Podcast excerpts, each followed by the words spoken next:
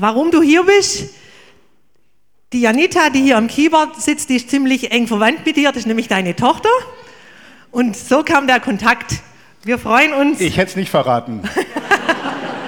Jetzt ist raus. Jetzt habe ich es gar nicht mit dir abgestimmt. ich hoffe, für sie ist es auch okay.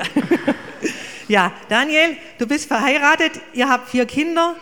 Du bist schon viele Jahre im vollzeitlichen Dienst als Prediger, Seelsorger, warst Bibelschulleiter in Schloss Klaus bei den Fackelträgern und lebst schon seit zehn Jahren im Meran in Südtirol. Da haben wir meine erste Frage, wenn man so schon zehn Jahre in, aus meiner Sicht Urlaubsgebiet lebt. Im Paradies, Im Paradies, ja. Darfst du ruhig sagen. Ja. Meine Frage, faszinieren dich die Berge immer noch? Findest du Berge immer noch toll? Da, da, wird man, da kriegt man nicht genug davon, da wird man nicht satt. Da zieht es uns immer wieder hoch. Wir wohnen direkt daneben. Übrigens, kleine Werbeeinschaltung, meine Frau hat eine kleine Frühstückspension. Außerhalb von Meran ist das auch schon erledigt. Ähm, aber uns zieht es also regelmäßig hoch auf die Gipfel, ja. Okay. Ja. ja, danke. Daniel, wofür schlägt dein Herz? Mein Herz schlägt dafür, dass ich als, ich bin kein Handwerker, ich bin ein Mundwerker. Und mein, mein Herz schlägt dafür, als Mundwerker Menschen für Christus zu begeistern, aber vor allem auch für die Bibel und sie zu überraschen mit dem, wie, wie spannend die Bibel sein kann. Und ich liebe es, solche Leute zu überraschen, die glauben, die Bibel zu kennen, aber auch viele, die wissen, sie kennen sie nicht. Das, das ist meine Leidenschaft. Spannend. Ich habe noch gelesen, dass eben deine Leidenschaft ist, offene Räume fürs Evangelium zu schaffen und zu nutzen. Was ist denn da dein jüngstes Projekt? Ich muss ganz kurz was dazu sagen. Auch wir leben ja nicht nur äh, zwischen Pizza und Knödel und unter Palmen und, und, und Gipfeln, sondern wir leben auch in einem Land bei uns, das eigentlich äh, sehr katholisch ist. In einem Land, wo man, wo evangelisch im System nicht vorgesehen ist. Das ist ganz, ganz spannend. Und dort bin, bin ich Teil einer kleinen evangelischen Minderheit. Und meine Leidenschaft ist es dort, dem katholischen Südtirol auch zu dienen und dort offene Räume zu suchen. Und was mich jetzt in diesem Sommer begeistert hat, war eins von vielen Projekten, dass wir Bibelabende halten durften in einem katholischen Kloster bei uns in Meran. Und wir sind also ganz begeistert über Räume, die uns Gott öffnet in die katholischen Strukturen in Südtirol. Wow, sehr spannend. Ja. Das Opfer, das wir jetzt dann einsammeln, das ist für die Arbeit von Daniel und wir haben ausgemacht, dass er selber was dazu sagt.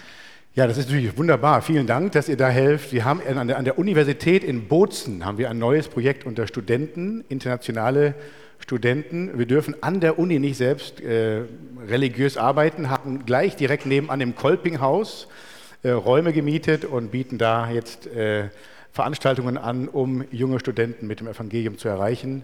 Und äh, das wäre eine große Hilfe, wenn ihr uns da helfen könntet, unter anderem diese Räume zu mieten, da regelmäßig. Vielen Dank. Vielen Dank. Du darfst dich noch mal kurz setzen. Dankeschön. Also die Opferdosen gehen jetzt durch die Reihen. Vielen Dank für alles, was ihr einlegt. Ist ein Vorrecht heute Morgen, das so mitzuerleben, wenn zwei Gemeinschaften unisono Gott loben, Gottesdienst feiern. Bin froh dabei sein zu dürfen. War eigentlich ausgemacht, dass ich im offenen Abend predige und jetzt bekomme ich in CFLM noch dazu. Das finde ich sehr, sehr schön. Das sind die gastfreundlichen Schwaben, die beschenken einen. Ich meine, dass, dass ihr gastfreundlich seid, das wusste ich ja schon, aber ich, heute Morgen, ihr schlagt wirklich alles. Mir ist sogar gerade schon, ist mir der Schuh geputzt worden. Ich sag's euch.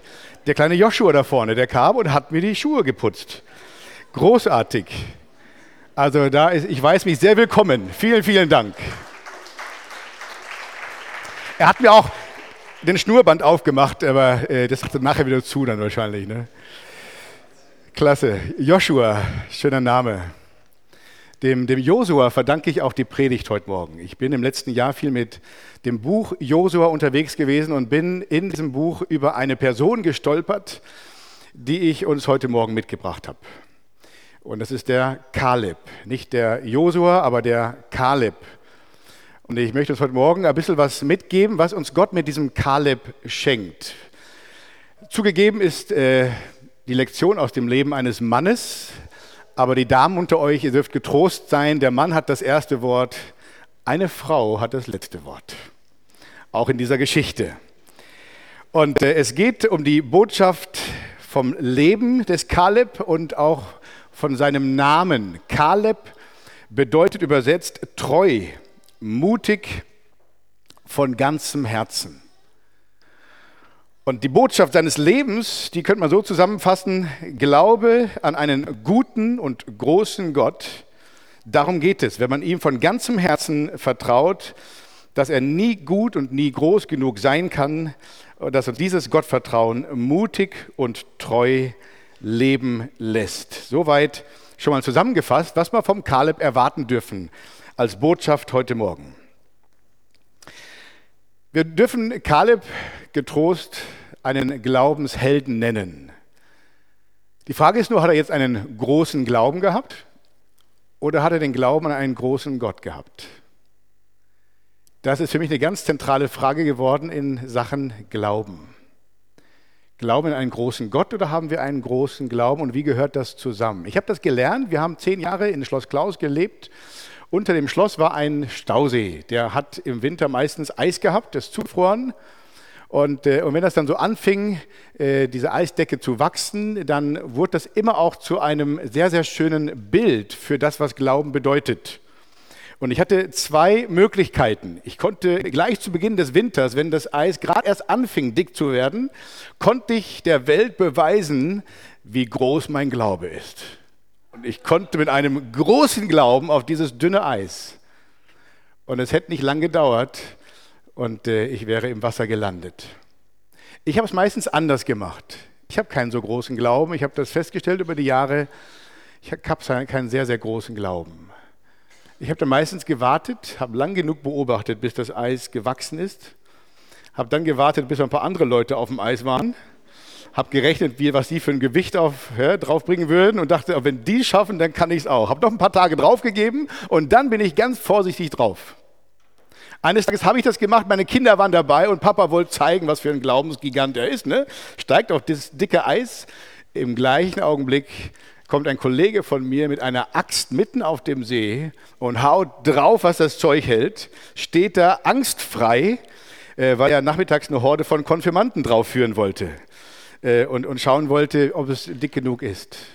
Da sah ich jetzt vor meinen Kindern nicht ganz so toll aus, äh, weil mein Kollege hatte einen größeren Glauben. Ich würde sagen, zu meiner Entschuldigung, der hat schon ein bisschen mehr Erfahrung gehabt mit dem Eis. Der hatte schon früher angefangen zu checken und zu schauen, aber der hat schon etwas gewusst, was ich noch nicht so wusste. Das hält die Lektion von dem Ganzen ist, dass es vielmehr um das geht, worauf ich mich verlasse, als um die Größe meines Glaubens. Und ich glaube, der Kaleb, der war ein Glaubensgigant, nicht so sehr, weil er einen großen Glauben zu bieten hatte zunächst mal, sondern weil er Erfahrungen gemacht hat mit einem Gott, von dem wir nie groß genug denken können und nie gut genug denken können. Und er hat diesen Gott erfahren. Der ist Schlitzschuh gelaufen auf diesem Eis und hat gemerkt, das hält. Und äh, das hat seinen Glauben ausgemacht, das hat seinen Glauben wachsen lassen. Wir begegnen dem Kaleb das erste Mal im vierten Buch Mose, Kapitel 13 und 14. Ich werde mir heute Morgen aus Zeitgründen sparen, die ganzen Texte zu lesen. Schaut selber mal nach. Im vierten Buch Mose, äh, Kapitel 13 und 14. Kaleb treffen wir dort als einen Mann von 40, also echt noch jung, im besten Alter, würden manche von uns sagen. Ja? Und die haben eine spannende Vorgeschichte hinter sich. Er mit seinen Zeitgenossen. Die hatten etwas erlebt, was keiner für möglich gehalten hatte.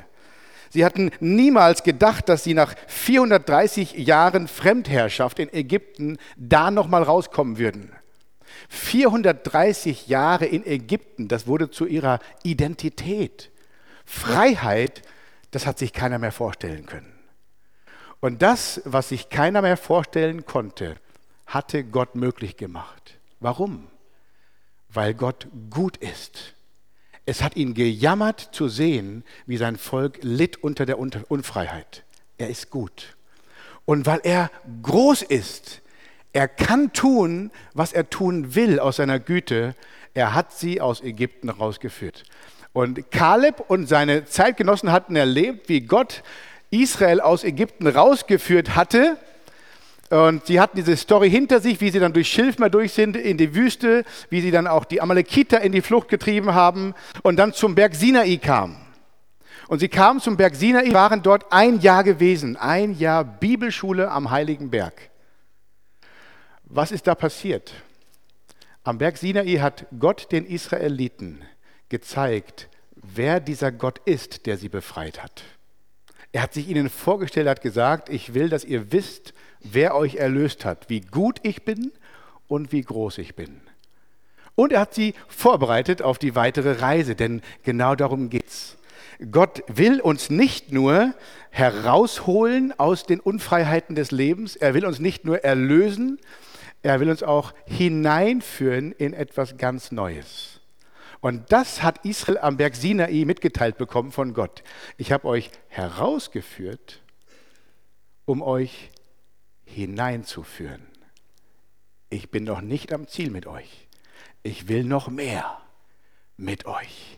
Es reicht mir nicht, euch zu erlösen. Ich will euch im Land sehen, da wo die Fülle auf euch wartet, da wo die Feinde besiegt sind, da wo ihr neues Territorium erobert, da will ich euch sehen. Es reicht mir nicht, euch herauszuführen. Ich bin gekommen, um euch hineinzuführen. Das war die Botschaft, die sie am Berg Sinai gehört haben. Und dann ging es los. Wir sind hier im vierten Buch Mose an dem Ort, wo es jetzt eigentlich losgehen kann. Es war noch eine Kleinigkeit, die musste erledigt werden. Das neue Land musste noch mal kurz erkundet werden. Nicht so sehr, um zu schauen, schaffen wir das, sondern um zu schauen, was erwartet uns da und wie schaffen wir das, da reinzukommen. Mose schickt zwölf Kundschafter aus, ihr kennt die Story, äh, und alle zwölf gehen. Zwei von denen heißen Kaleb und Hoshea oder Josua, wie wir ihn nachher kennen. Zwölf gehen, schauen sich das Land an und das muss ähnlich wie Südtirol gewesen sein, die waren begeistert. Weinreben, oh, Hammer. Pizza, riesig. Auf jeden Fall, die kommen zurück und sagen, das Land ist großartig. Eins können wir wissen, Gott ist wirklich gut. Er meint es gut mit uns. Aber zehn von ihnen sagen, das Land ist gut, aber da warten Feinde auf uns. Die werden ihr Paradies bis aufs Blut verteidigen. Und das kleine Problem an den Feinden ist, dass das große Riesen sind. Das schaffen wir nicht. Wir glauben, dass Gott gut ist, aber wir trauen ihm nicht zu, dass er groß genug ist, zu tun, was er tun will. Wir schaffen das nicht. Und sie haben der Angst die Stimme gegeben. Und wenn die Angst Raum bekommt, dann hat die Angst auch normalerweise die Gewohnheit, dass sie einen Feind größer macht, als er ist. Und wenn ihr danach lest im 4. Mose 13 und 14, dann hört ihr die Stimme, die Stimme der Angst, die sagt, das sind nicht nur Riesen, wir sind in ihren Augen wie Heuschrecken. Das müssen Riesen, Riesen sein. Also das Verhältnis war völlig überzogen. Das macht die Angst. Übrigens, das macht der Feind. Das ist ein Trick unseres Feindes. Er macht sich gerne größer, als er ist.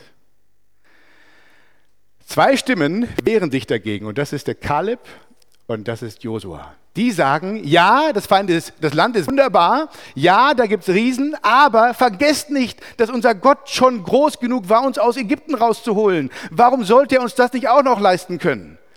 Unser Gott ist groß genug zu tun, was er tun will. Gott ist gut und Gott ist groß. Das war die Stimme von Kaleb und von Josua. Und ich finde das so herrlich, schaut mal rein. Die sagen, ihr habt gerade gesagt, wir sind wie Heuschrecken. Okay, dann lass uns wie Heuschrecken sein. Lest mal nach, heißt es dort, wir werden sie auffressen wie Brot. Wir werden sie auffressen wie Brot. Die sollen uns kennenlernen, weil wir einen großen Gott haben. Das ist die Botschaft des Kalebs hier äh, in 4. Mose ganz spannend. Ein Kampf zwischen Glauben und Zweifel, zwischen Gottvertrauen und Angst. Ich möchte da ganz kurz innehalten und, und einladen, dass wir das auch auf uns hin hören. Erlöst ist das eine. Und wenn du sagst, ich bin erlöst in Jesus Christus, ist das wunderbar. Dass du erlöst bist in Jesus heißt, dass Gott wirklich gut ist. So gut, dass er seinen Sohn für dich hat sterben lassen. Dass Gott wirklich groß ist. So groß, dass er Jesus von den Toten auferweckt hat. Jesus sagt dir heute Morgen, du kannst nie gut und nie groß genug über den Gott denken, an den du glaubst. Und wenn du erlöst bist, Halleluja. Wenn du es noch nicht bist, herzliche Einladung. Lass dich erlösen. Aber die, die von uns wissen, dass sie in Jesus neues Leben haben, die sich als Christen wissen, die dürfen heute Morgen vom Kaleb hören, da will Gott uns nicht stehen lassen. Es wartet neues Land auf uns. Es warten Räume im Glauben, die erobert werden wollen. Es warten Riesen, die nur darauf warten, in die Flucht geschlagen zu werden. Das ist die Botschaft heute Morgen, die Kaleb uns mitnimmt. Er fordert uns heraus im wahrsten Sinne des Wortes. Er will uns in Bewegung setzen. Tja, aber was ist, Kaleb, wenn das Volk nicht so will, wie du willst? Und Kaleb, was ist, wenn dein Kollege Josua plötzlich mehr ins Rampenlicht kommt als du und keiner dich sieht?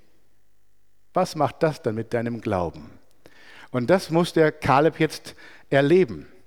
Denn er erlebt jetzt, dass Gott nicht auf ihre zwei Stimmen hört, sondern auf die Mehrheit des Volkes. Und er sagt, das Volk ist noch nicht reif für das neue Land. Und er lässt sie straf, also nachsitzen sozusagen, 40 Jahre nachsitzen.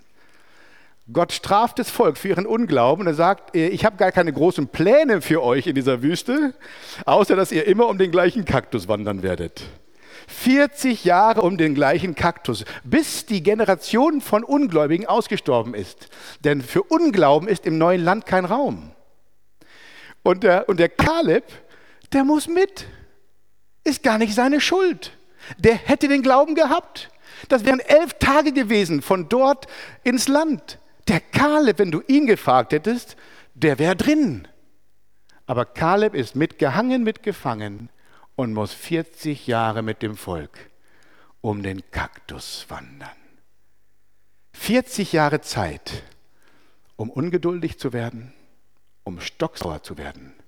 40 Jahre Zeit, um müde zu werden. 40 Jahre Zeit, die sagen, entweder wirst du in dieser Zeit bitter, sagt der Engländer, or better. Bitter or better, wenn Gott uns in der Warteschleife warten lässt. Da erweist sich Glaube. Kaleb, wie schaut dein Glaube aus, wenn Gott dich warten lässt und du gar nicht schuld bist? Das zweite ist dann, Kaleb, was macht dein Glaube, wenn der Josua jetzt zum großen Mann erhoben wird? Ihr habt beide den gleichen Glauben gehabt. Ihr habt euch genauso qualifiziert, aber wer wird jetzt zum Nachfolger von Mose?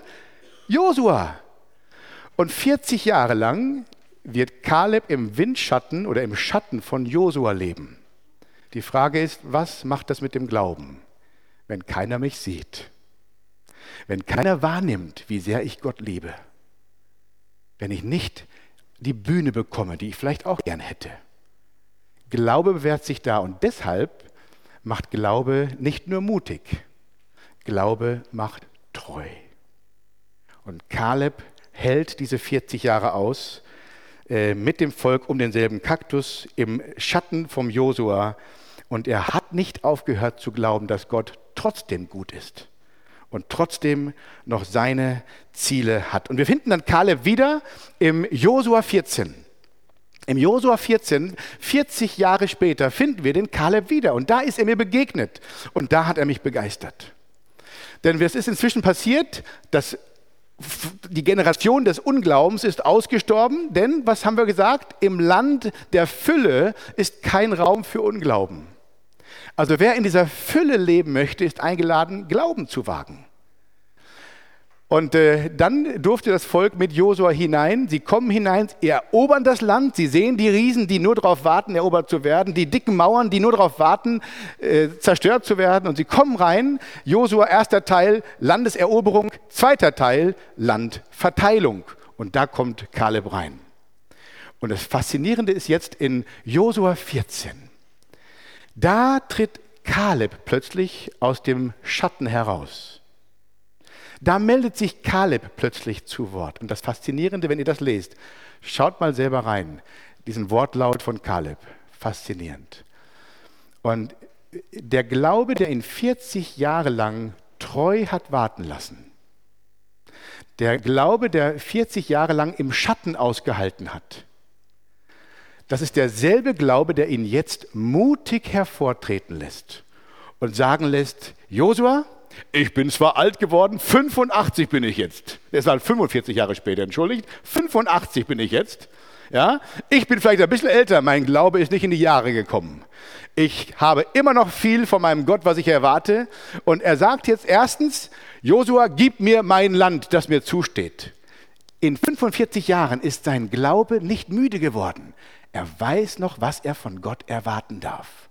Er hat die Verheißungen Gottes noch genau im Ohr.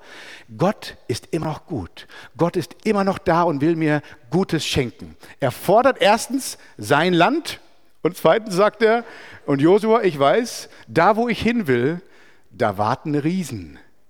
Und er sagt jetzt eigentlich fast wortwörtlich, gib mir meine Riesen. Mit 85 Jahren weil mein Gott ist kein bisschen kleiner geworden. In den 45 Jahren ist mein Gott nicht geschrumpft.